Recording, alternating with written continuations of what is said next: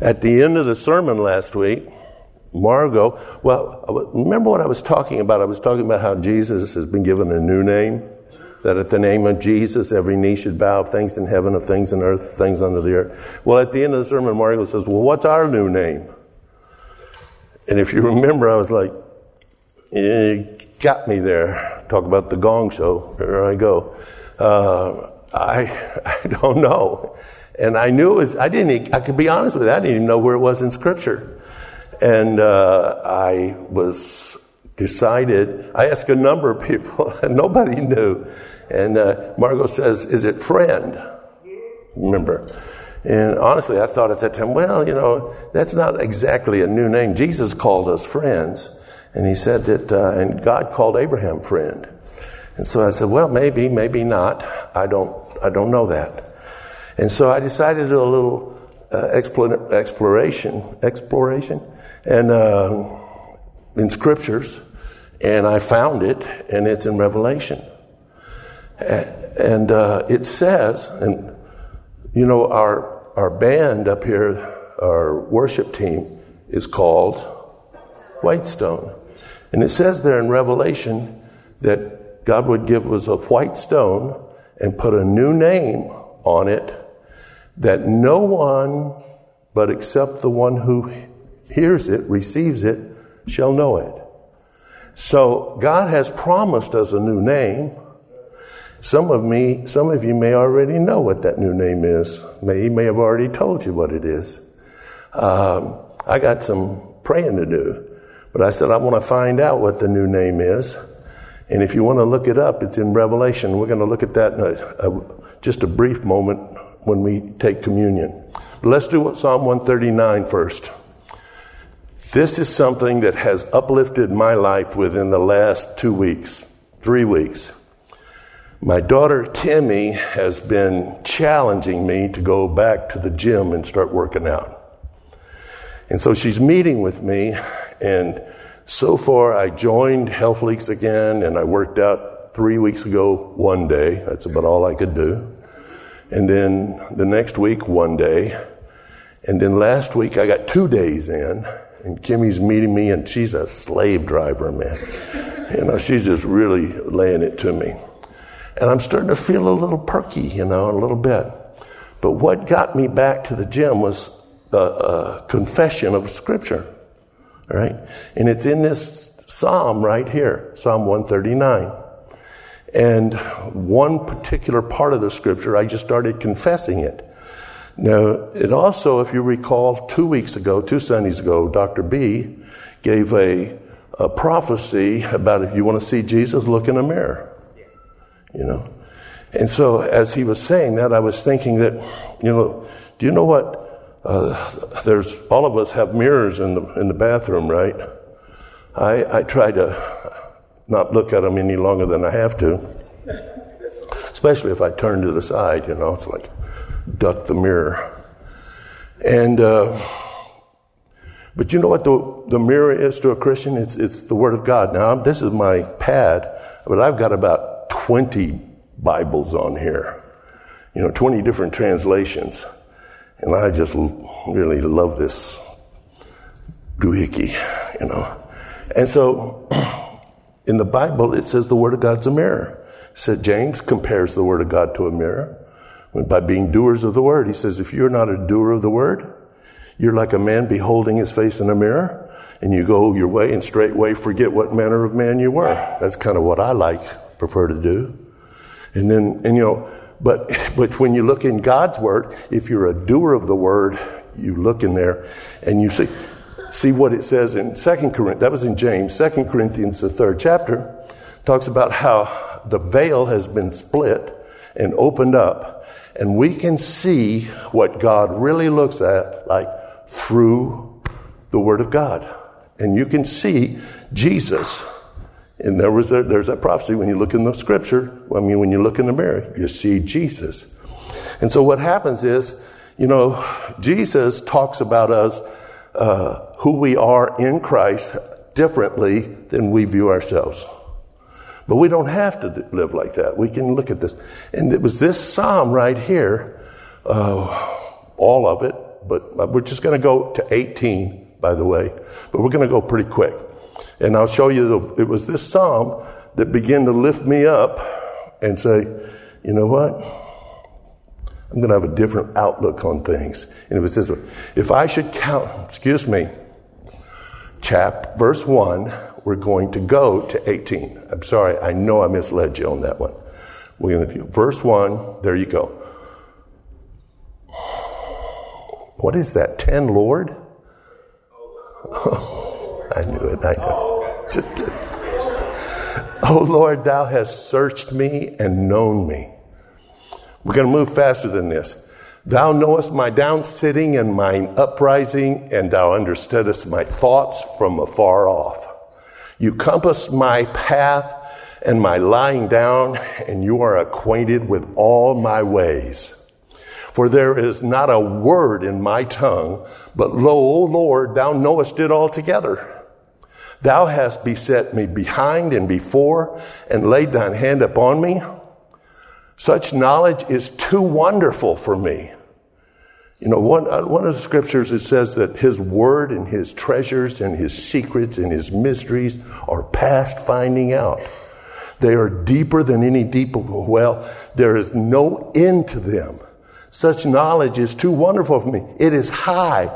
I cannot attain it.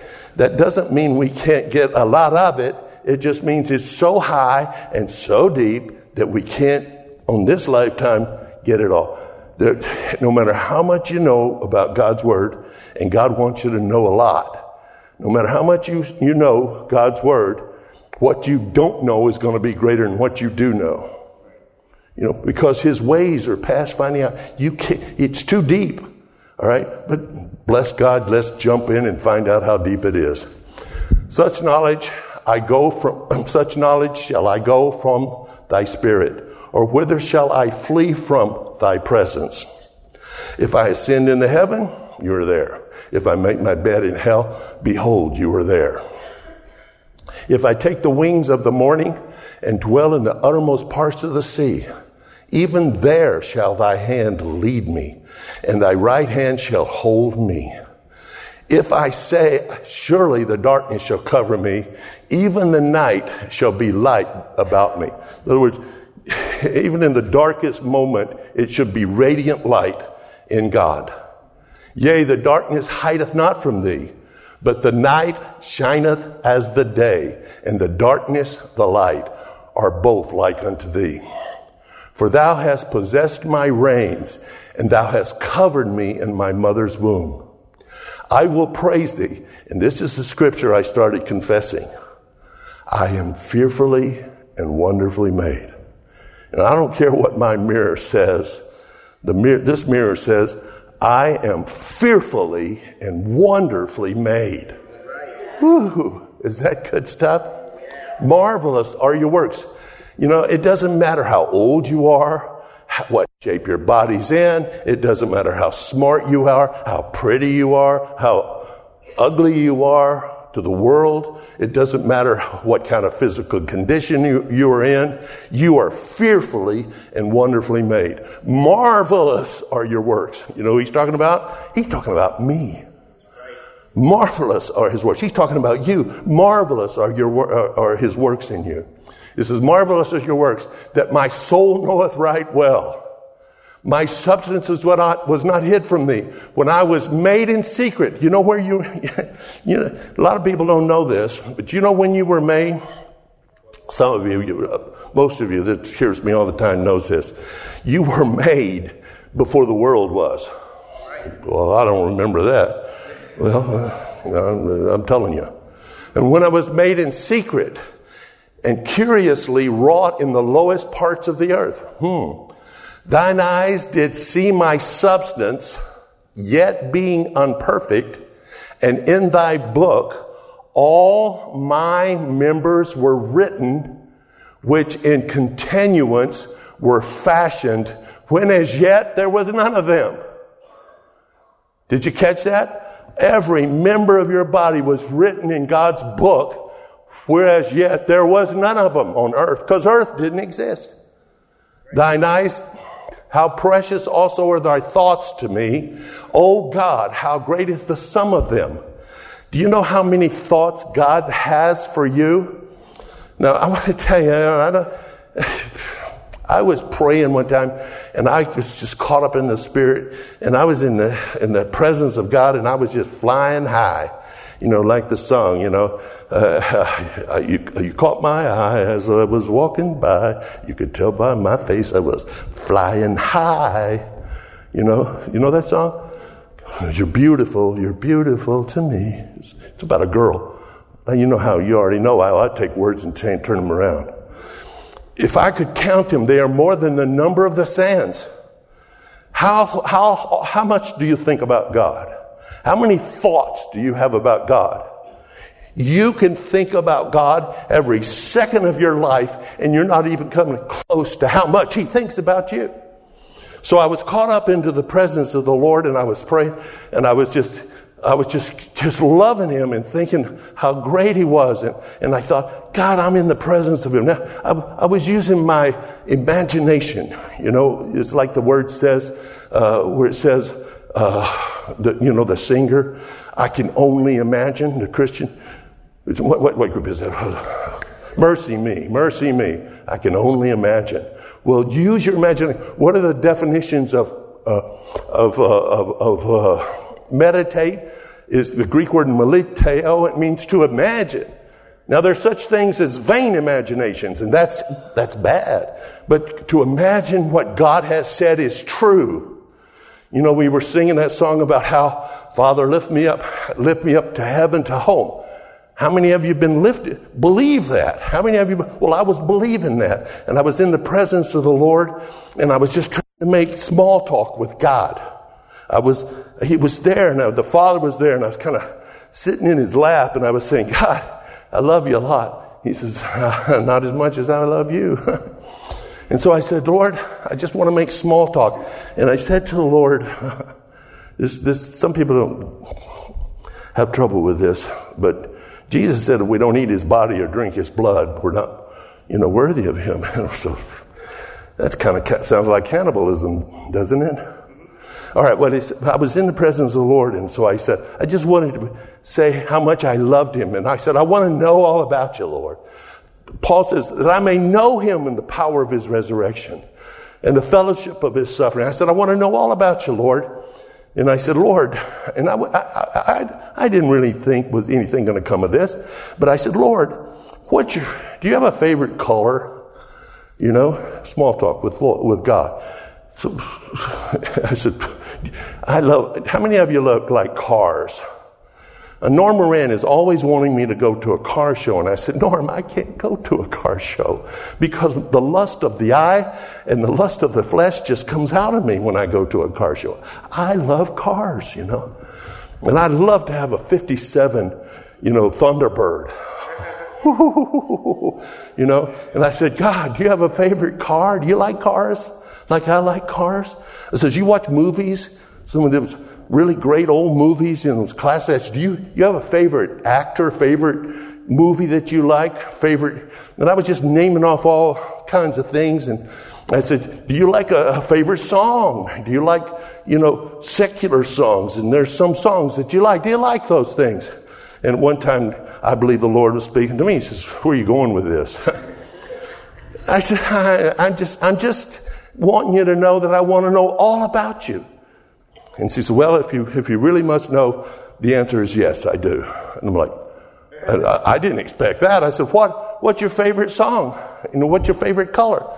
And he says, Well, I have a favorite color. I have a favorite song. I have a favorite. And he went on naming all those. And I said, What are, what is it?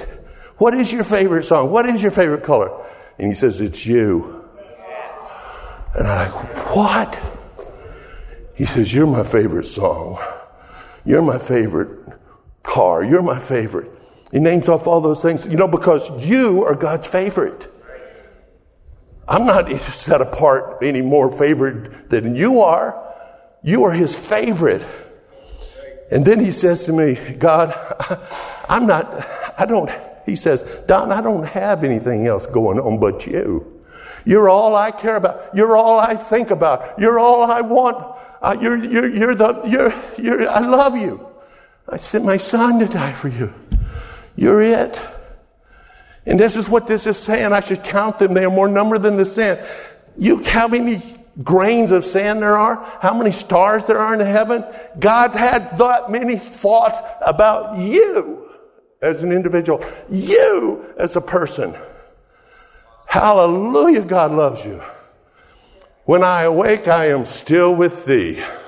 Now let's go to uh, uh, Revelations chapter 2. And uh, we'll have communion with this. Maybe we could get the people up here and start getting communion up. I'll let you know when we're going to go to song, though. okay, verse 12. Chapter 2, verse 12. Now, if you know anything about chapter 2 and chapter 3, it's going to be talking about the churches uh, in Revelation, the seven churches of Revelation. And if you don't know this, all seven churches are in what we know today to be Turkey. And it starts off on, on the west coast, about around the southern southern west coast is the first church is Ephesus. And that's why in chapter 2, verse 1, it says, You didn't take my tablet, did you? Oh, right. Who put that there? I'm fearfully and wonderfully made. I remember what I did. Hallelujah. And so you, you, start off and you go kind of up. If you go up as, uh, as in the order that, that John, uh, beloved, wrote in, you start off with the Ephesus and then you go up and you go to Smyrna and uh, I can't remember all of them, but at the top of this, it makes a spear like this. If, if you follow the lines, you know, follow the lines of the stars the, or the cities, makes kind of a spearhead. And at the top of the spearhead is Pergamus. Right? Some places they pronounce it Pergamum. But this is Pergamus. To the angel of the Lord of the church of Pergamus, write these things, saith he that hath a sharp sword with two edges. This is Jesus talking. He's got this sharp sword with two edges. I know thy works, and where thou dwellest, even where Satan's seat is. I read this in so many different translations, and I was kind of shocked because I read Revelation, studied Revelations, listened to tapes about Revelation. I never really got this before because it says right here that in Pergamus, it says, I know Satan's seat. He is actually. If you said other translations, it says, "I know where that Satan lives there." Well, I thought he was in hell, you know, but it says this: "Seed is, and thou holdest fast my name, and hast not denied my faith." And in those days wherein Antipas, Antipas was a martyr there. It says Antipas was the faithful martyr who was slain among you, where Satan dwelleth. Woo! Wow, I don't know if I'd want to live. I'll be in the. You know what the problem was? Well, uh, let's go on. We'll find out in a minute. But I have a few things against you. Because you have hast there them, you have there them that hold the doctrine of Balaam, who taught Balak to cast a stumbling block before the children of Israel. And he says, to eat things sacrificed unto idols and to commit fornication. All right, next, this way. So hast thou also them that have hold the doctrine of the Nicolaitans. The Nicolaitans, if you look those up, the Nicolaitans was the ones, the Gentiles in the Gentile churches. That, see, they had two big meetings in the book of Acts where Paul and Barnabas uh, came to Jerusalem, Acts 15, and they were discussing whether or not the Gentiles should be following the law of Moses like the Jews. Everybody find that, find that out? And it says, Paul said no. Barnabas said no. Peter said no. You know, and then James, the pastor of the church of Jerusalem, says to, to what they said, agree with the scriptures. And then he says, what the scriptures say in Amos 9 is that the Gentiles are going to be brought back unto God to rebuild the tabernacle of David. And then he says this They are not to come under the law of Moses except for two major things. They were not to eat meat that had been offered up to idols and fornication. And not fornication, because we just read that. The Nicolaitans were a group of Gentile Christians that was saying no to that. The Nicolaitans was saying, well, we believe that, you know, they're not to come under the law of Moses, but I don't, we don't go for this other part that they made exceptions to. That's what they are. We'll talk about that probably another time. Which thing I, what? Hate. All right. Next verse. Repent, or else I will come to you quickly. I will fight against them with the sword of my mouth. Next verse. He that hath an ear, let him hear what the Spirit of the church is. To him that overcome will I give to eat of the hidden manna. That's why we're sharing this particular verse about uh, what we're going to do today. You know what the, Jesus said? Jesus said in John 6, when they were, uh, without going into any details, they said, uh, How'd you get over here and, and across the sea? And they said, He says, You seek me not because you saw a miracle, the 5,000s. You seek me because you want to get your bellies full. He says, Labor not for that food which endures to, uh, that doesn't do, endure to everlasting life, but instead labor for the food that endures to everlasting life. And then he goes on to, and they say, Well, what must we do to do the works of God? And he says, believe on him whom he has sent, and that is the work of God. And then they said, well, well, show us a sign. Show us a sign. Make, make, you know, bring manna down like our forefathers. And he says, you don't get it, do you? That, that, that manna that came from heaven, that didn't give you everlasting life. I've got the manna that gives you everlasting life. I'm it. I'm it. You eat of me, you drink of my blood, you drink of my water, like the woman at the well. You will never be hungry again. You will never be thirsty again. I'm the living manna that was sent down from God. And here I am. You eat my flesh. And they said, that's too much for us to hear, and they left him. Okay. So he says, He that hath here, let him hear what the Spirit of the church says to the churches. To him that overcome, to give to eat the hidden manna, and I will give him a White stone. You guys know that scripture, don't you? It's not the only place it talks about a white stone. That's their name of their, their worship team. I will give them, I will give you a white stone. In a stone, a new name written.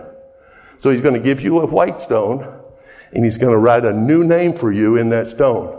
And then it says this, in the stone, a new name written, which no man knows except he that receives it. So I answer your question, Mario. I don't know. but when I receive it, I'm going to know, and you're not. Unless I tell you. Unless I tell you, which is okay. It doesn't say not to tell you, but every one of you is going to get a new name in a white stone. And you're the only one that's going to be told about it. And some of you may have already found out. I didn't. All right.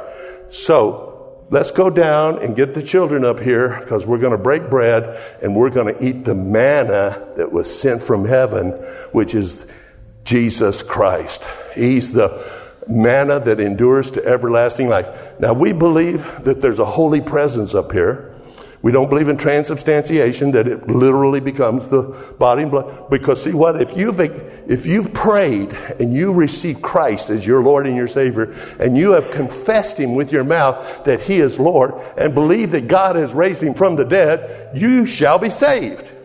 See, because that was eating of the manna from heaven.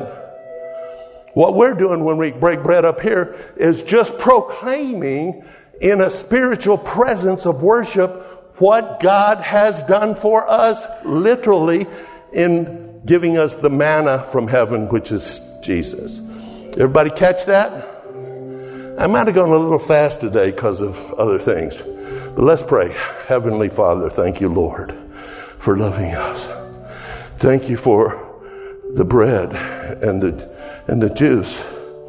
And Lord, we, we thank you that you are that new manna there's going to be a new manna. It's like new wine that is in new wine, in new wineskins. Lord, we want to be new wineskins to have new wine. We want to be born again, new, so that we can partake of the living bread, of the living wine in Jesus' name. And on the last day before he was betrayed, he took bread and he broke it and he said to his disciples, This is my body, which is for you. Come and take and receive of him. Hallelujah.